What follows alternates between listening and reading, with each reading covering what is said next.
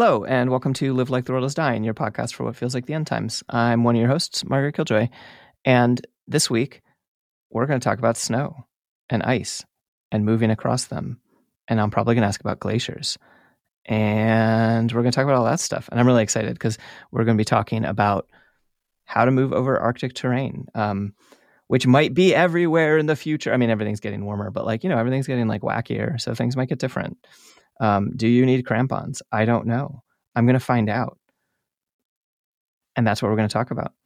But first, we're a proud member of the Channel Zero network of anarchist podcasts. And here's another jingle from another jingle. Here's a jingle from another show on the network. Da da da da da. The Anarchist. Radio Berlin. From across the pond. So it's the Anarchist Radio Berlin. with audios in English, Spanish, and German. And please, Don't mention the war.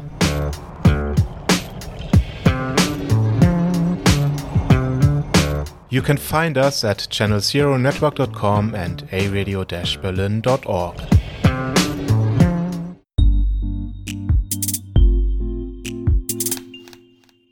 Okay, we're back. So, if you could introduce yourself with your name, your pronouns, and then a little bit of your background as to why I'm having you on the show.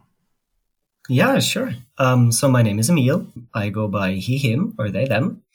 I have a bachelor's degree in Arctic outdoor life and nature guiding from the University of Tromsø in northern Norway. And I'm currently doing a master's degree also in outdoor life um, at the University of Southeastern Norway. Okay, so this means that you spend your time with a sledge and fighting polar bears and penguins. Is that correct? Uh, there have been sledges and uh, polar Hmm. bear guard standing involved, uh, but the penguins are on the other side of the planet. Yeah, yeah. Unfortunately, Yeah. we don't have penguins up here. Okay. Um, Would be cool though. Yeah, I mean, because then you can have the polar bears and the penguins hang out, and the Far Side comics will be complete. Um, okay, so yeah, so you're a you're a guide, or like you know, so this is one of the things that you do is you take people out and and show them how to move over this terrain and show them how to explore. Like, is this like tourists? Is this like scientists? Is this people who got lost in the snow on their way home? Like, I don't really know what. I've never been in Norway. This is going to come across.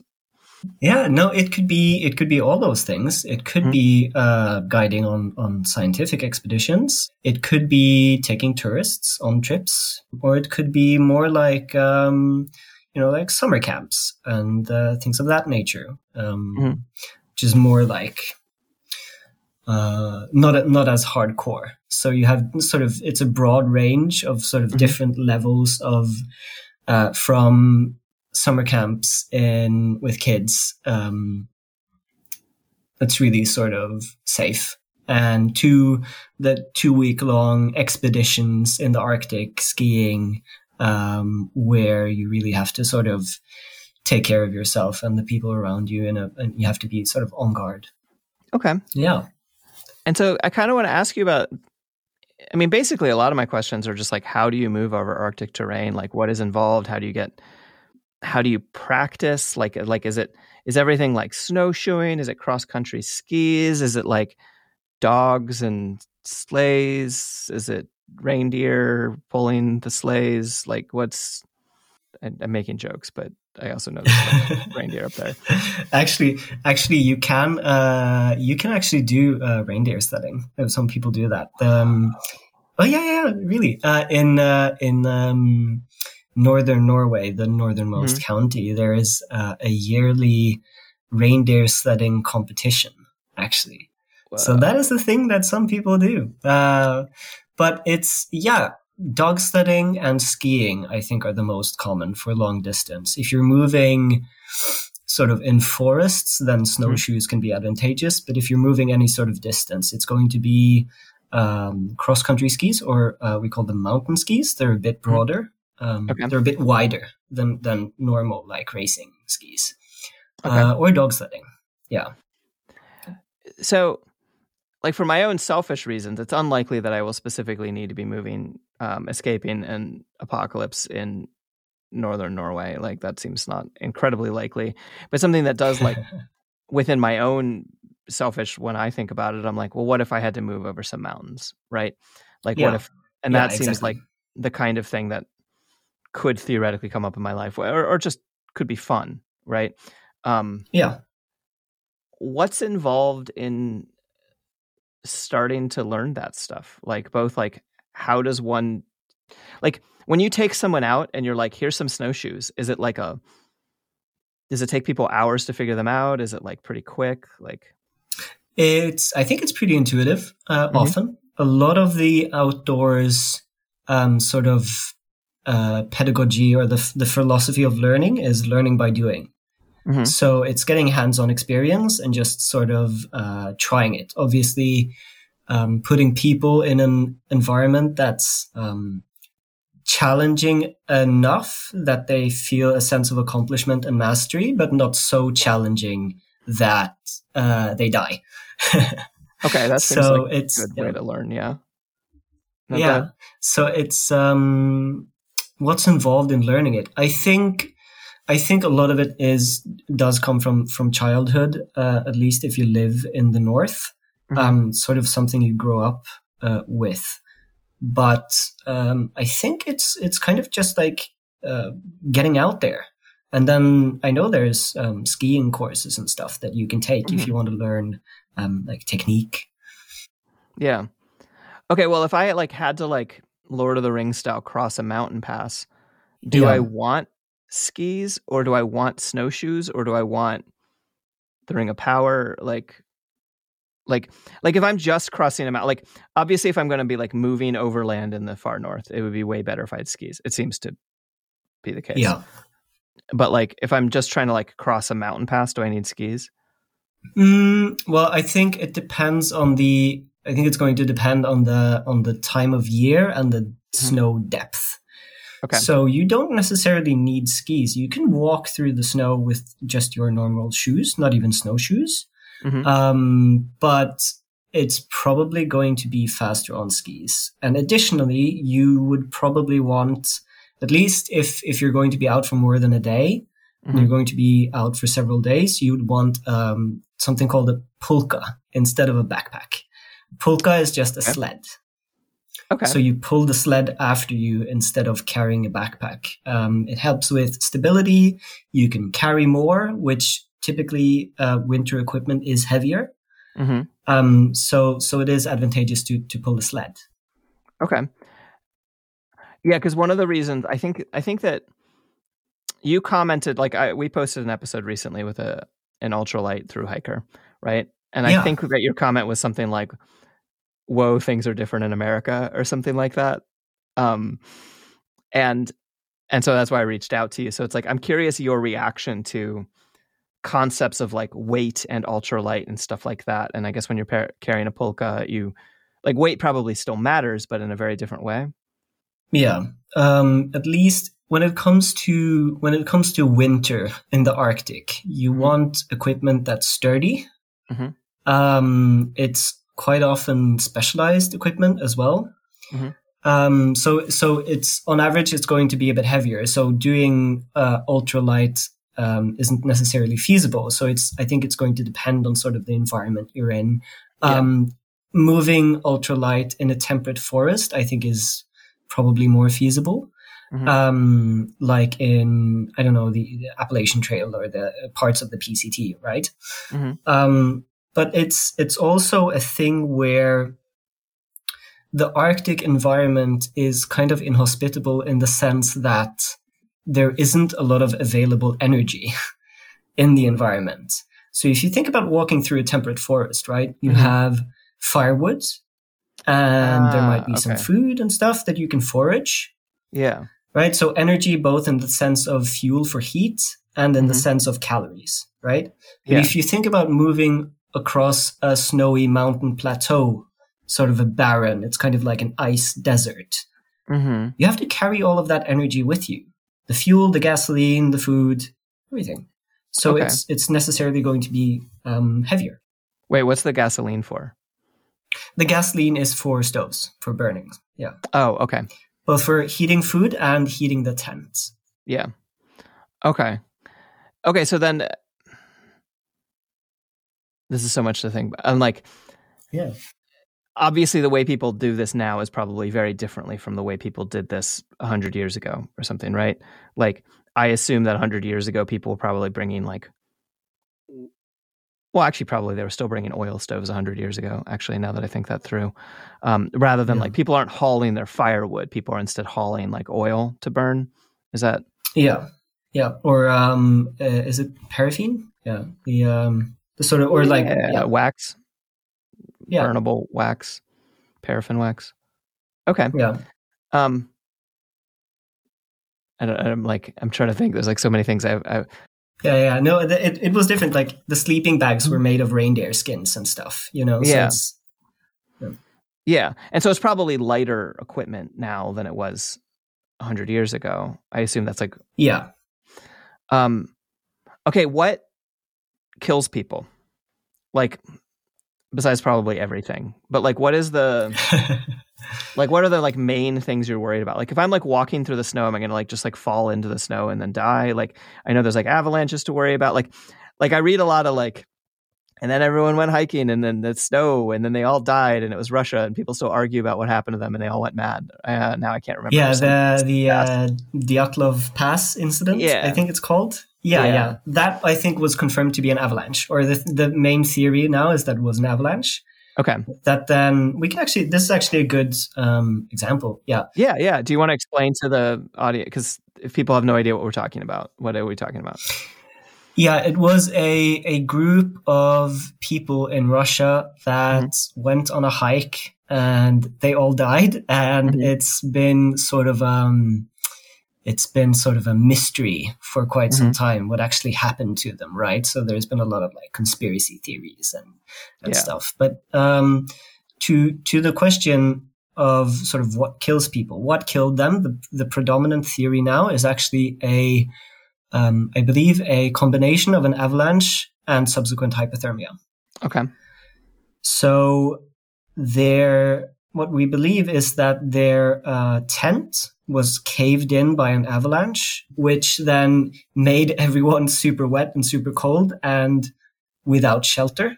hmm And so they, they became hypothermic and essentially became so hypothermic that, and this is what happens when you become really, really, really cold, you start to feel warm yeah which is called the sort of it's I think it's called the hypothermia paradox, right? Um, Which is when people towards the end they get so cold that they feel warm, they take off all their clothes, yeah and then they uh, succumb to die yeah cold. okay And so the main the main things to worry about, I would say, are avalanches. Um, So if you're mer- moving in terrain that's steeper than thirty degrees, Mhm. Or moving, uh, then that's that's sort of the avalanche zone, and then you have a zone below that where the avalanche could the run out zone that you Okay. have to worry about. Um, and then you have hypothermia Mhm. of course, just being cold. And hypothermia can be uh, sort of a slow and insidious killer because it, it can actually creep up on you uh, over the course of several days. Yeah And oh then the last one, yeah, it can. Um, and then the last one is carbon monoxide poisoning. oh from like carbon- burning yeah. stuff inside your tent Yes. or your the, snow cave or um, whatever Yeah, from burning stuff inside the tent or the snow cave. When you have, for example, a gasoline burner, Mhm. uh, that isn't burning properly. So the flame is, if the flame is yellow, that Mhm. means that it's an impure. The the um, uh, it's not a it's not a complete complete combustion, Mhm. as opposed to when the flame is blue. Um, so blue flame means less carbon monoxide. Carbon mon- monoxide is um, tasteless, colorless gas. It's a heavy gas that settles uh, below, sort of on the on the floor, um, and it takes up the place of oxygen in your blood. So your blood transports oxygen through your body, Mhm. but when the uh, body takes up carbon monoxide, um, there's no more space for oxygen. Essentially, the body Right. thinks it's oxygen, and so what happens is that you actually your brain becomes oxygen depleted. Um, you become dizzy. uh, tired, you can begin to hallucinate, and just uh, generally your decision making ability degrades. You sound like you're speaking from experience. I've uh, I have I have woken up one time with sort of you get these um, you can get these um, sort of black spots under your nose Uh-huh. almost from a night of sleeping and uh, yeah Fuck. and I was Okay. kind of dizzy after that day. You know? Um, okay, but do, do you all have a like, and maybe it would be in um, Norwegian and not in English, but do you have like a like, like flame is blue, that'll do. Flame is yellow, you're a dead fellow. Like, is there like a? That's the one I just made up. But like, Yeah, yeah, that's very good. I don't think we do actually. We should. okay, Uh, yeah, no, we're not that creative. okay, you got to work. Maybe it's something to do with the Norwegian language. I don't know.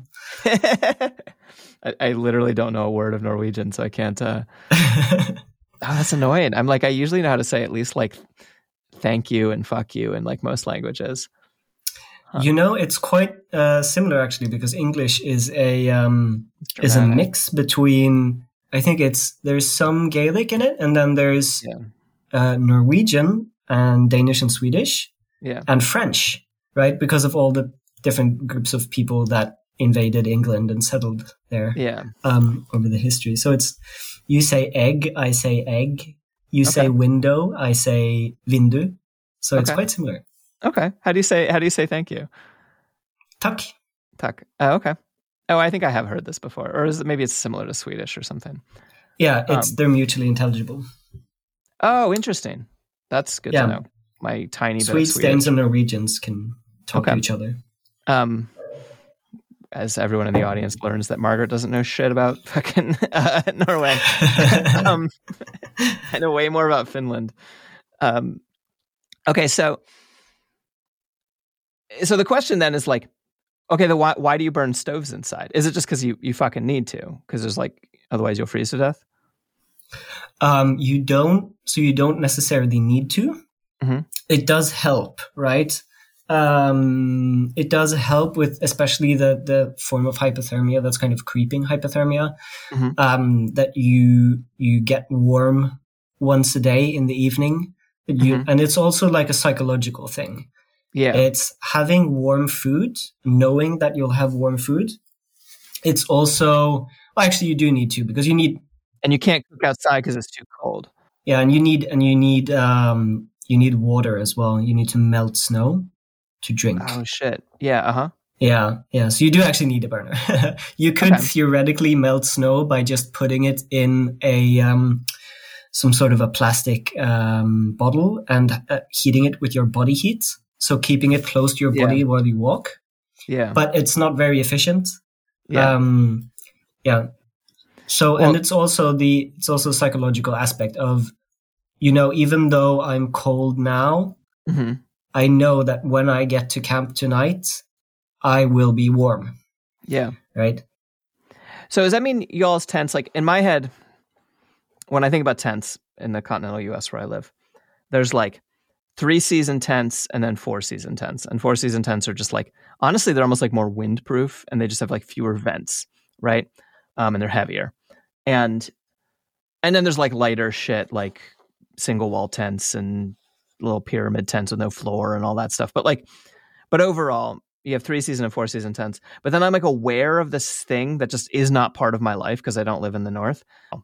If you ask some Southerners, I do. But um, but you know that's a political distinction and not a how much snow is there distinction. I just dropped something and scared my dog. Um, so, but then I'm aware that there's like these tents that have like stove jacks and stuff, and you like can like vent out a chimney and shit. Is that like what you all are fucking with, or are you all just basically taking the same four season tents as us and then like putting a burner in there and like hoping you get the flame right? Yeah, it's it's essentially uh, it's essentially a four season tent. Yeah. The- Okay. so the last one, you can, um, if you do if you do dog sledding, for example, or you use a snowmobile, then you can do the really big, heavy duty tents with um, what did you call it? The Stove jack, the the stove defense. jacks yeah right so you Yeah. it's the chimney right Yeah. yeah so you can do that but uh, i think those are more used for base camps um, just because Ah. they're so big and heavy Okay. Um, so it's more of a four season tent, and then you have like you know you have an outer tent and an inner tent, Okay. right? So you can cook food in the outer tent, um, but you can also bring the stove inside the inner tent as long as you're careful with uh, all your sleeping bags and all that stuff. Mm-hmm. If that's squared away, you can put the you can put the stove on like a wooden plate, for example. You can just jury Mhm. rig that system. Yeah. Um, and then if you if you then burn inside the inner tent, it could be an e- like easily 20 degrees Celsius. I don't know what that is in Fahrenheit, but it's like a Um, like nice a comfortable temperature. Yeah. Yeah, I want to say nice and around 70 or so. Um, Yeah. let me, let me actually do this math for our listeners. 68. Yeah, it was close. Yeah. The, the, the ideal temperature in a lot of ways. Exactly. Okay, because I cannot imagine bringing a stove inside my like the way that I grew up. You know, I mean, we would have like I would camp in. Well, this is going to be non mutually intelligible. I guess I'll just keep this thing up. You know, it's like I've camped in like five degree f- Fahrenheit, right? Um, just like negative fifteen. That's about as cold as I've camped, and it would never occur to me to to heat my tent.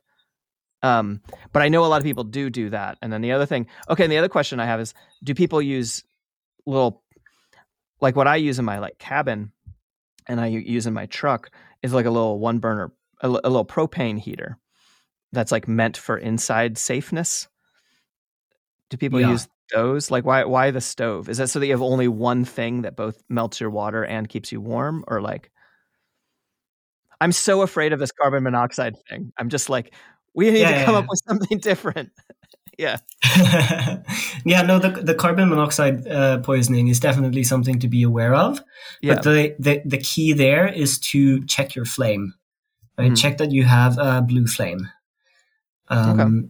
So you can do that by, and you can improve that by like uh, when you have when you have a gasoline burner, you usually have Mhm. a pump to pressurize the the gas container. Mm-hmm. Sometimes you have to pressurize the pump to make sure that like you have a you have a blue flame, uh, blue Yeah. flame. But it's it's you can use um, like propane or butane, Mhm. uh, but that is mostly used in the summer because it, when it gets cold enough, uh, those gases don't really work anymore. Are you fucking You can me? get God damn it. No, Uh-huh. no. Okay. Okay. I believe you. you, can just- get yeah yeah I was trying to figure out why the fuck you used gasoline. So this makes sense. Okay. Yeah it's it's you use gasoline because gasoline works in extremely cold temperatures. Okay. Yeah, so oh, you can get way that diesel. like- Go ahead. Sorry. I'm sorry. Go ahead. Oh, sorry, sorry. No, no, no, you can get like uh, you can get like special special propane butane that's like can do a bit colder. Mhm. Um, but it's if if it's going if it's going to be really cold, you do want gasoline, essentially. When you say really cold, I have a suspicion that we have different conceptions of how cold the world can get. Can you can you give me an example of what you're talking about? Like how cold are we talking about? Yeah, I mean, uh, so butane and propane, uh, Mhm. at least I think butane stops working at let's say.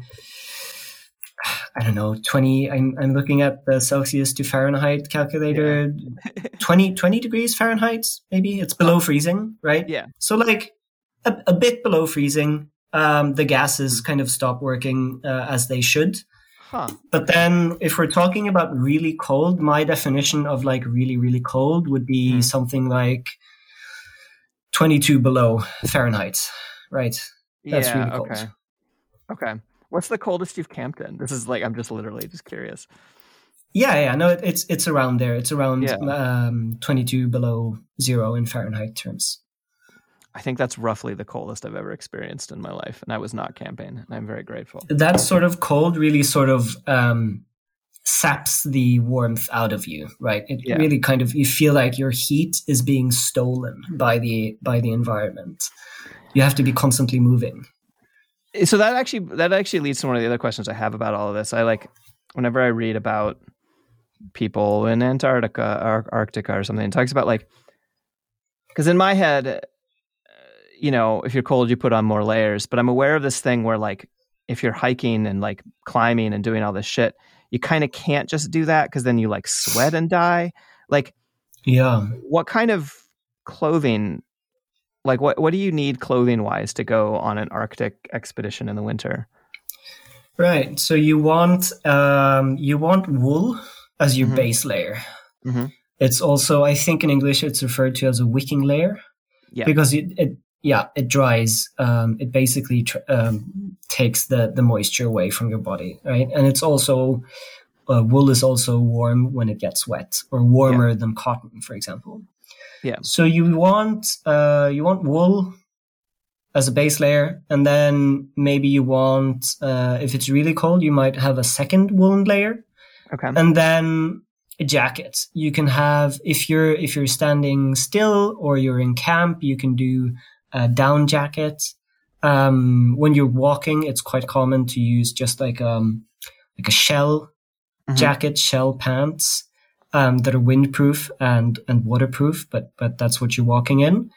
Mhm. Um, and also, it's a constant sort of it's a constant adjustment where you're uh, putting on and taking off layers Mhm. as you're walking as well, uh, quite often. Um, so if you're if you're walking up, if you sort of you've been walking flat and then you come to sort of a, a pass that you have to climb or a mountain that is like a steep hill, you might take Yeah. off a layer as well. You have to be adjusting. okay. Um, but to the to the sweat thing, like, um, yes, no, sweating is I like the ideal fi- um, situation is to be dry, but you are going to sweat. Like I and I think sort of uh, the whole if you sweat you die thing is kind of overblown. Um, Okay. As long as you can dry, and that's another reason why you would want um, a stove in your tent so you can dry your clothes in the evening. Uh, okay, okay. Um, it does is we say cotton kills because it's alliterative. Is it alliterative in Norwegian also, or no? Yeah, I mean you can. Yeah, I think so. Yeah. Okay, because that's Mm. that's one of the phrases I learned when I was very young about not wearing cotton as cotton kills. Um, although that is a little bit with the like everything will murder you theory. Although it sounds like in the Arctic more things will actually murder you um, than usual. But all right, well, I feel like I could talk about this for the whole hour, but there's a bunch of other stuff I want to talk to you about. And one of the questions I have is as I read a lot of stuff about climate change, and one of the main things that it talks about is like the the, the disappearing ice and the like the impact this is having on the polar areas of the world, and and that is completely uh, hypothetical in my head, right? Um, I've only seen a glacier with binoculars. Um, on the other hand, I would have seen a lot more glaciers in Glacier National Park if I'd been there 20 years earlier. So clearly, this is an impact. But how has it, like, what does it look like on the ground for climate change? Yeah. I can give you two examples. Um, Okay. One example is from Svalbard, which is a Norwegian owned archipelago. Um, it's north of Iceland and east of Greenland. It's quite close to the North Pole, Okay. um, where I spent uh, a year Mhm. um, doing uh, an Arctic nature guide course. Mhm. And on Svalbard, the thing is, it's it Svalbard does have polar bears Cool. right? Uh, and polar bears are classified as marine mammals for a reason. It's that they Mhm. spend a lot of time out on the ice, right? Hunting seals. That's seals are what they eat. And with the warming climate, uh, Svalbard is actually one of the warmest or the fastest warming places on Earth. It has been it's it's warmed I think four degrees Celsius for the past or over the past 50 years. Okay. So since the 1970s, that's four degrees, right? Yeah. We're talking about the global average of one, 1.5 yeah. Celsius. So, so that gives you a sense of, of the, the, the scale of warming, Yeah. um, in the, in the North, in the Arctic, um, heating up really quickly. And so one of the things that happens is because the, the ice is melting, the um, sea ice, polar bears are increasingly hungry and uh, losing their sort of winter habitat, right? So they're more on the archipelago itself instead of out on the sea. Are you leading up to they attack more people? Is that what's happening? Yeah. Yeah. Oh fuck. They oh are- no. because then people shoot Yeah. them and then they die. Exactly. Okay, please continue. Sorry. yeah. No that's what's happening. So the they're they're um there's two things right? They're hungrier hmm and they are in the same place as people are. Yeah. right? And so they it's it's increasing. The polar human conflict is increasing because there there are more polar bears coming into camp um and they're hungrier so they're more motivated to find food right hmm so so that's uh, which is again sort of exacerbating the loss of number of polar bears right Yeah. so it's kind of a, like a, it's a double whammy Yeah. uh, it's both the climate and then the climate is uh, impacting human polar bear relations if you Yeah. want to put it that way okay. So and then i have another Oh, yeah, example yeah, as well Yeah, yeah. Then I'm going to ask you about fighting polar bears. Okay. Yeah. Awesome. So uh, in northern Norway, um, the only um, the only indigenous uh, people in, in sort of Western Europe is is uh, is in northern Norway and Sami people. So Norway, Sweden, Finland, Russia, Mhm. and one of the sort of uh, main components of Sami culture, at least today, as we know it today, is reindeer herding hmm right? And so what happens, and the reindeer eat moss from the ground also in the wintertime. And so what happens is when the winters get warmer, you have more of these, um, freeze, uh, these, uh, what do you call it? Like, Oh, where it defrosts and it Cycles? freezes again. Yeah. yeah, exactly. Exactly. It melt freeze cycles, Ah. right? all Which all creates ice. Yeah. which makes it more difficult for the reindeer to find food because they have to kick through the ice layer to get to the moss. And so this Yeah. is impacting um, indigenous livelihoods as well. Yeah. I wanted to bring that up too. Yeah, no, no, that's that's it's absolutely worth bringing up. And then I think that one of the things about this melt freeze cycle, I was talking with one of my friends who lives in Canada who like has like uh, in rural Canada where it's snow more than half the year, which is not my experience. And where I live, it could snow, you know, three or four months of the year. And I, it seems when you when you're somewhere where it like where I live, where it constantly melts and freezes, it seems like a nightmare to have nine months of snow. It seems unlivable, right? I'm like, how does anyone do it? And I was having a long conversation with my friend about it. And one of their main points was that, like, it stays snow. And so it's navigable um, in a way that, like, you know, when it snows here, the road is fine because I have a big truck. But the next day, it's fucked because the next day, the sun has melted enough of it and then it's frozen overnight. And then like and if more snow falls it's snow on top of ice and then it's just like the roads are just fucked you know? So i just it's interesting to think about that also fucking up moss and fucking up it makes sense but i don't know okay my other okay i have two questions about all this. One is is it just heartbreaking to like actually visually see more of this happening? Like because we have like oh the weather's really fucking weird and we have a few more like disasters right? But i'm not watching permafrost melt. I'm not watching glaciers recede. I'm not watching the place that i go. Like not trying to like bum you out but i'm like how do you Yeah. how do you cope You know, it's it's difficult. Um, I think I I don't think I have a good answer for you. Yes, it is depressing, right? Um, and so I think uh, one coping mechanism could be just taking that sort of sorrow and anger and putting it towards political action. mm-hmm. Um, I think that's sort of, I think that's what I'm doing. Um, also just like getting really mad at politicians, just going around thinking Yeah. all day is like, fucking prime minister, fuck you, you know? Yeah, yeah. Legit. you could just, you could just be angry. It's okay to just be angry, you know? yeah um that's that's fine but uh yeah no it it, it is I, I think especially for the people who live in these landscapes and have their lives and livelihoods intimately connected to these landscapes yeah um it's we think of climate change as an existential threat in the abstract, but for them, it's already sort of in their lives, you know? Yeah.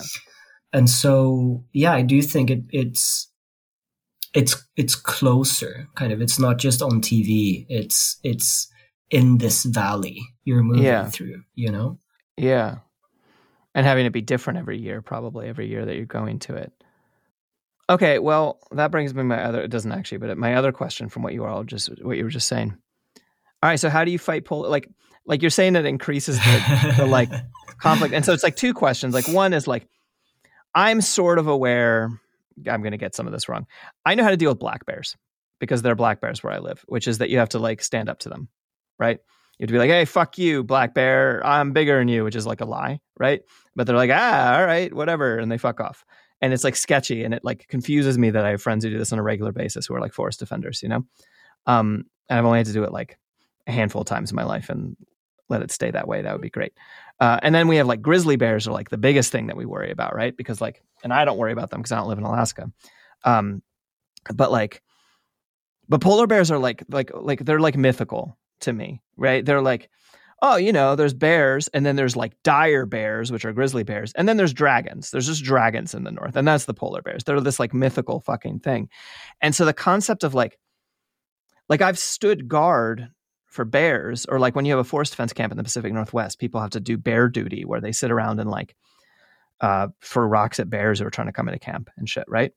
Um, but I can't imagine what that is like with polar bears. I want like a fucking palisade and like like spotlights and like helicopters and shit. Like like what is the how do you deal with polar bears? That's my question. yeah. So um, I think it's it's much the same way that you deal with other kinds of bears. The only thing is that I mean, polar bears can be really, really persistent. Um, I I believe they're the only the only bear species that is known to actively hunt humans in emergencies. Uh-huh. I mean, it makes sense. They're a lot bigger than us. Yeah.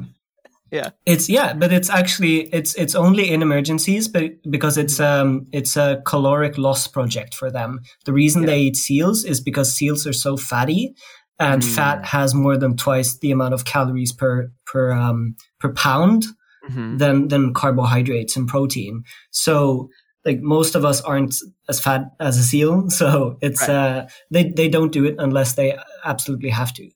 Um, but you do when you're out in in in a big group, you do polar bear guard, Mhm. right? Um, whenever you have have camp, twenty four seven.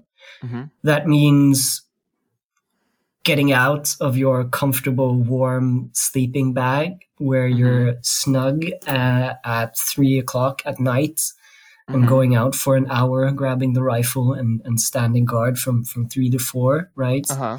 in the, at middle of the night or in the early morning hours. But uh, you do you have um, some sort of signal flare usually Mhm. that is um, for scaring the bear away. Okay. So you can have uh, it's it's it's like um it's like a small explosive fired out of a out of a, a flare gun Mhm. that it's just like a flashbang uh, essentially, right? It, it's Okay. a really big loud boom. Okay. And then you also carry uh, a rifle. Usually, you can also some people carry magnums. Mhm. Um, I have seen, yeah, I have Magnum seen means, you know, Glocks for sale.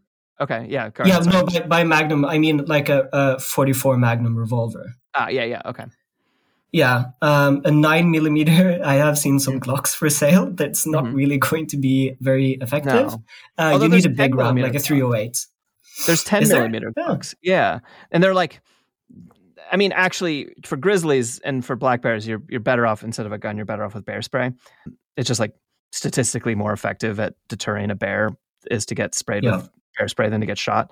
Uh, I- don't know about polar bears, but like, but I know that 10 millimeter is a round that is often carried by people who are in Alaska or are in places where like big fucking game is like a thing that they worry about, you know? Um, anyway, I didn't mean to cut you off. I'm just like Yeah. geeking out about it. So, so the rifle that you're carrying is 308. Yeah, usually 308, sometimes Uh-huh. 30 odd 6. Springfield, usually 308 Winchester. That's Yeah. kind of the standard. And then some people carry um, essentially like big, big handguns as well. Uh, It's it's lighter to carry a revolver, but Yeah. obviously it has sort of like less range and stuff. But it's less. It's diff- more difficult to shoot a pistol than a rifle. Yeah. But I have to say, it's it's um, uh, shooting a polar bear is not something that you should do. it's uh, they're an endangered species. It's actually Yeah. it's illegal. Yeah. Um, it's illegal to uh, shoot a polar bear in Norway. The hunting was um, banned in the seventies. So Okay. when you shoot a polar bear on Svalbard in self defense, it's treated as um, essentially like a murder case. But Ah, you just like you prove it was self defense. you prove self-defense essentially um, so that's that's very important to add that it, it is a like a last resort Yeah. Do people use bear spray for polar bears or just not? You can you can use bear spray as well Yeah. but um, i think the effective range of bear spray is so short that Yeah. sort of people might not be comfortable with letting the bear get that close That's fair. I mean, I don't want to get that close to a. I've, I've, I've only seen a grizzly once and it was through binoculars. And I was like, this rules. This is the right distance. I'm so happy I got to see a grizzly Yeah. bear. It is checked off the list. Okay. All right. So that's how you defend yourself against polar bears. Uh, how common? I mean, you're saying in Svalbard, it's it's becoming more and more common, but it's like, is this a like, like, because there's places where like bears are like raccoons, you know, they're just like kind of everywhere. Um, but I assume that that's just like kind of not the case because they're pretty endangered. Yeah, not not quite like raccoons, but uh, they're quite common. Um, I think because the usual line about Svalbard is, uh, you know, the the archipelago with more polar bears than people, um, which has which has a, a degree of truth to it. It's just that the polar bears are also distributed around the sea ice, around the around the island group, right? So Yeah. it's two thousand five hundred people, and they reckon around three thousand polar bears. Okay. Um, so it's it's quite common, quite Yeah. common. It's not unusual to see a bear, think. Um, but I didn't see one. cool. okay, fair enough. I'm like, I want to go. I like. I've never been up where the sun doesn't actually set. I've been like close, you know. Um, well, actually, I've done the opposite. I've been in the far north in the summer and had like uh, 2 a.m. twilight, Yeah. um, and I love it. It's so I'm like, weird. It's like a super strange experience coming out of a nightclub at like 4 a.m. and then the sun is just like shining straight in your face. Like, no, I'm tired. I want to go to sleep.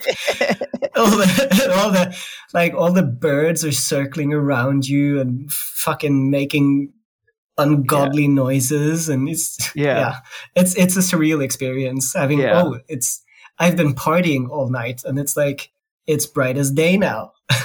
Yeah. know? No, that yeah, I'd feel betrayed. I'd be like, yeah, I I like it, but I, I don't know how I would handle it if I like lived there. I like I like I like that I get to experience that every now and then. And I don't know how I would handle the you know how I don't know how many days of night it is, but you know, the sun not coming up thing. Um but okay, one of the other things that you mentioned that you wanted to talk about and I got really excited about was how so you spend a lot of your time in the outdoors. You spend a lot of your time guiding people and like and working with groups of people in dangerous and complicated situations.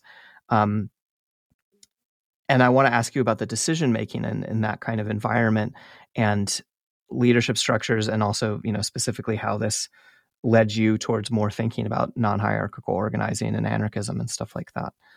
Um, what what was that like for you or what's that what is that like Yeah. So in my during my studies, I've um, I've been outside. I've been working with a lot of different groups of uh, especially fellow students, and one of the things that struck me is that the when we were out on trips, especially like study trips, all of the all of the decision making was remarkably sort of consensus based mm-hmm. um, rarely was there sort of a clear leader. It didn't really feel natural to have a clear leader. When we were, uh, when we had differing opinions about which route to take, we would usually sort of discuss Mm-hmm. and people kind of fall into um, sort of organization or a structure where people just sort of take up tasks that they see need doing. Yeah. You know? Yeah. Cool. And things just kind of work themselves out. And it's also now it is nice when you have this sort of uh, structure to have sort of um, evening talks that are, Mhm. for example, after dinner, we have half an hour of like daily feedback, for example. Uh, how did you do this day? What is there anything that's you know bothering you, annoying you? Um, I think I think actually the the um, the Kurds have something similar. Yeah. Um, I don't remember the name. it's called Tekmil. Tekmil. Yeah, exactly. It's so we kind of had our own like daily tekmil Yeah. when we uh, when we were out on hikes. yeah. Um, and so this experience really, I think, is is one of the things that sort of pushed me towards anarchism, towards like the idea of um, non-hierarchical uh, social organization or like self-organizing, um, because I see that it works even in sort of demanding contexts, because the outdoors can be quite demanding. You're, Yeah. you can be like tired, cold, wet, and yet still just with like a bit of a bit of work, a bit of like good effort, it like it works and it works well. Yeah. I I love hearing this because I like things that fit my presupposition about how the world works. But specifically it's like because it's the opposite of what everyone says. Everyone always says like, "Oh, you can do consensus when it's like no stakes." But as soon as you're like in the backwoods and you need a like guy with like big muscles to be like, "No, we got to go this way." Then like everyone will just naturally it's just really cool to be like, "This makes sense to me." They're like, "Oh, which route do we take?" We should figure this out not listen to what the captain says. Like we should actually listen to everyone Yeah. and come to conclusions because this is all of our lives on the line. And there are a bunch of people who like know what they're doing, so we should ask all of them and figure it out. This makes complete sense to me, but it's completely the opposite of what everyone always says about this kind of situation. Yeah. I have to say there are Mhm. like there are specific situations Mhm. that are v- that when when the risks are extremely high when you're in an emergency for example Yeah. uh, if there's been an avalanche Mhm. it does make sense to have like one person coordinating the whole thing right Yeah, that makes a lot of sense to me. right or or um, yeah same thing if like hypothetically this is this is not Mhm. just outdoors but like if you're being shot at if you're like in a group Yep. of people and you're like taking fire right Yeah, yeah. it makes sense to have like one person who kind of whose job it is to to to keep their head on a swivel and kind of figure out what's going on and make some decisions because because it needs to happen quickly right Yeah. same No, thing if someone's stuck in an avalanche but other than those sort of extreme situations Yeah. right then it, it consensus works Yeah. Yeah, and okay, and I actually really like that you point this part out too because I think a lot about like when you're in a situation where someone's been grievously injured. Uh yeah the medic is in charge. And the medic can tell everyone what to do, and you just fucking do it. You know? And like exactly yeah and that makes sense. Like this Yeah. person's bleeding out, you go get me towels or I, I don't you don't need towels yeah you're not going like, to whatever. spend 10 minutes like discussing what to do and figuring Right. out a plan together because by that time Right. the person's already dead Right. And so that that actually does make a lot of sense to me. And then you have like basically these roles are filled based on the people who are most capable of doing them. Like the person who's been in a bunch of firefights, like yeah, maybe when we're planning the overall strategy, we listen to the people who have the most strategic knowledge, but it's still we figure it out together. But yeah, like no, if someone's shooting at me and someone's like, you go there, shoot back, you do this, you do that, like I I I do like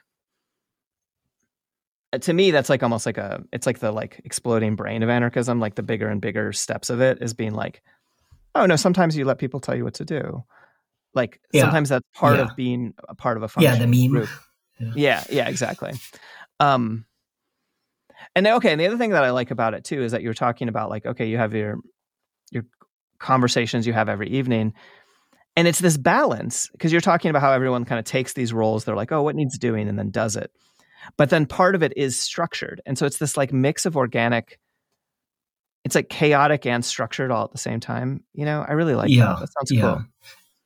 And it's not just. I mean, you can have, you can have. I think social structure without Mhm. hierarchy, right? Yeah. Yeah. So you can. So I. I mean, for me, hierarchy kind of implies a um, kind of implies violence and coercion, right? Yeah. But structure, social structure, doesn't necessarily um, imply violence. Social c- structure can just be sort of something that emerges by itself and which can then be discussed in these evening conversations, for example. So if a Yeah. person sort of naturally falls into the role of cook Mhm. for the group, right? That can be a form of social structure that just kind of emerges. Uh, but if that person isn't happy in that role, it also helps to have these sort of regular, scheduled conversations where those sort of Yeah. things can be discussed, right? And maybe we want to, um, maybe they want to do something different the next day, or like maybe we can like switch tasks yeah. uh, right? And so, but this actually comes to something that I think is is um, sort of important here, and it's that the outdoors is actually a fantastic arena for forming social connections and and group sort of bonds, and also political, and also uh, like within political groups. Like, there's a reason why in the 20th century outdoor activities, outdoor recreations, like the scouts and those types Mhm. of stuff, or that that that type of stuff, um, was actually taken up by by like all the mass political movements, Yeah. uh, socialists and uh, communists and anarchists and fascists Yeah. also used the outdoors as like an arena, right? Yeah. But uh, I think as as the uh, because it, it it works really well, um, but as the our societies have sort of neoliberalized and individualized and kind of also depoliticized in a way, I Mhm. think that sort of the outdoors as a political arena, that idea has sort of faded away. And I think actually there's, uh, for us as anarchists, that's something that we can um, kind of take back. We can use the outdoors as like uh, a fantastic place to like get to know each other and to practice anarchism, um, to Yeah. form uh, group bonds, um, and to just train. And it's it's also just like fun. It's a nice thing to do. this I'm really excited by this idea. That makes so much sense to me. I think about like I mean, one, like literally being in Boy Scouts is a very formative experience for my life, right? And I like go back to the stuff I learned there constantly. And I was only in there for a couple years because then I got like too cool. Um and like, you know, quit or whatever. And and then yeah, like as I read about social movements in the 20th century, I read about you know um, the hiking clubs in in Weimar area Germany that Yeah, the communists, the fascists, and the anarchists all did things with, and the like wild queer kids who didn't really have a political label would also go do, and like um yeah, and then the Spanish anarchists had uh, sports clubs as a huge part of what they were doing. No, this is really interesting to me, and then because even when you're describing all this stuff, because I've been getting more and more into hiking, and um, and one of the th- and when you're talking like one of the reasons I want to ask about all the Arctic stuff is like not because I really think that there's like a really good chance that I'm going to have to move over mountains personally, right? But knowing how feels like really useful to me and interesting to me, and then also like going out and practicing and learning seems like fun, you know, um, and a good way to like. And even okay, when I was talking about when I was asking you how to cope with climate change, one of the things that I've been doing, and it, I don't know whether it's like good or not, but it's been working a little bit for me, is to kind of embrace seeing more and like experiencing more, and not necessarily just like tourist and traveling, but like literally just hiking around where I live and just like feeling the spring, you know, like getting out Yeah, and being yeah. like, spring Yeah. is here. This winter was weird. We had a really dry, warm winter here. The west coast of the US had the exact opposite. Um, you know, but like being like, okay, how is this spring different than last spring? I want to be able to start really building that and, and being like, well, if this is the last bits of the earth being like this, let's fucking enjoy it. Let's Yeah. Let's let's do. It. I agree shit, you know? completely. Yeah. Yeah.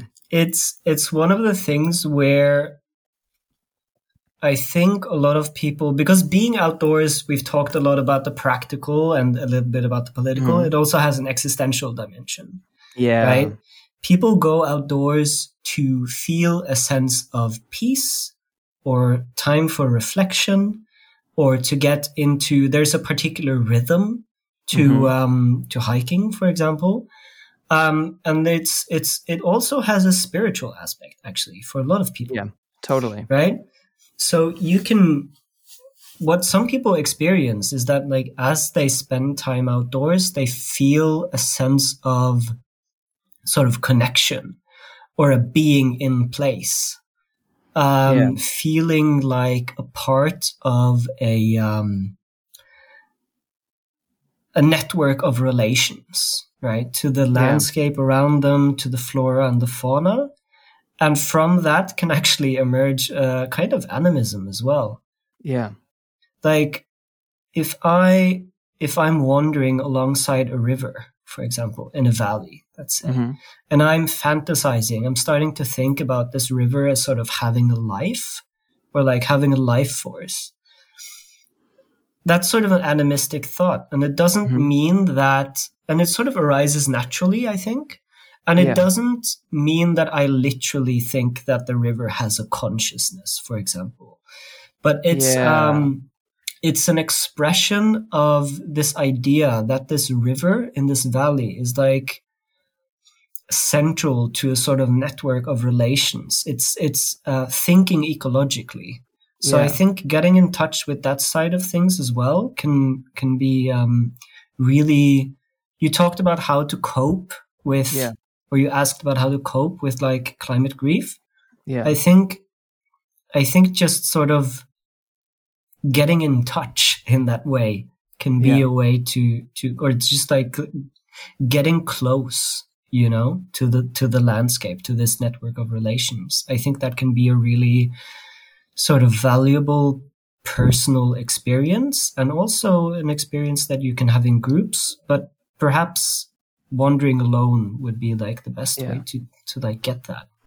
That makes a lot of sense to me. And I feel like that might be a good note to end on for people to reflect on. And yeah, I guess I want to say thank you so much for coming on. And do you have anything that you want to want to plug or like either your own work or work of people that's around you that you want to draw attention to, anything like that? Um, let me think. Oh yeah, so I, I mean, thank you so much for having me. It's been a pleasure. I think I don't have anything to plug personally, but um, sort of on the last note that we were on, I would um, direct people towards a book called "Becoming Animal: An Earthly Cosmology." Okay. by an American author called uh, David Abram. Okay. He writes beautifully about, uh, he takes a phenomenological perspective for those who know what that is. And he writes beautifully about exactly what we've been talking about now, sort of getting in touch with this network of relations. Okay. Yeah, I think that's that's what I would point people towards. Fuck yeah. I like that. I like that your plug is a book. That makes me happy. I mean, I haven't read the book yet, um, but now I'm going to check it out. All right. Well, thank you so much. And uh, I'm probably going to, at some other point, have you on to ask more questions about how to walk over frozen lakes. That would be awesome. And also glaciers. We didn't touch was- on glaciers. That was one of my questions. I didn't. Yeah. I know. I know. All right. Well, we'll have to we'll have to have you back. But yeah, thank you so much. I, I would I would love to be back. Yeah, it would be so Mm. nice.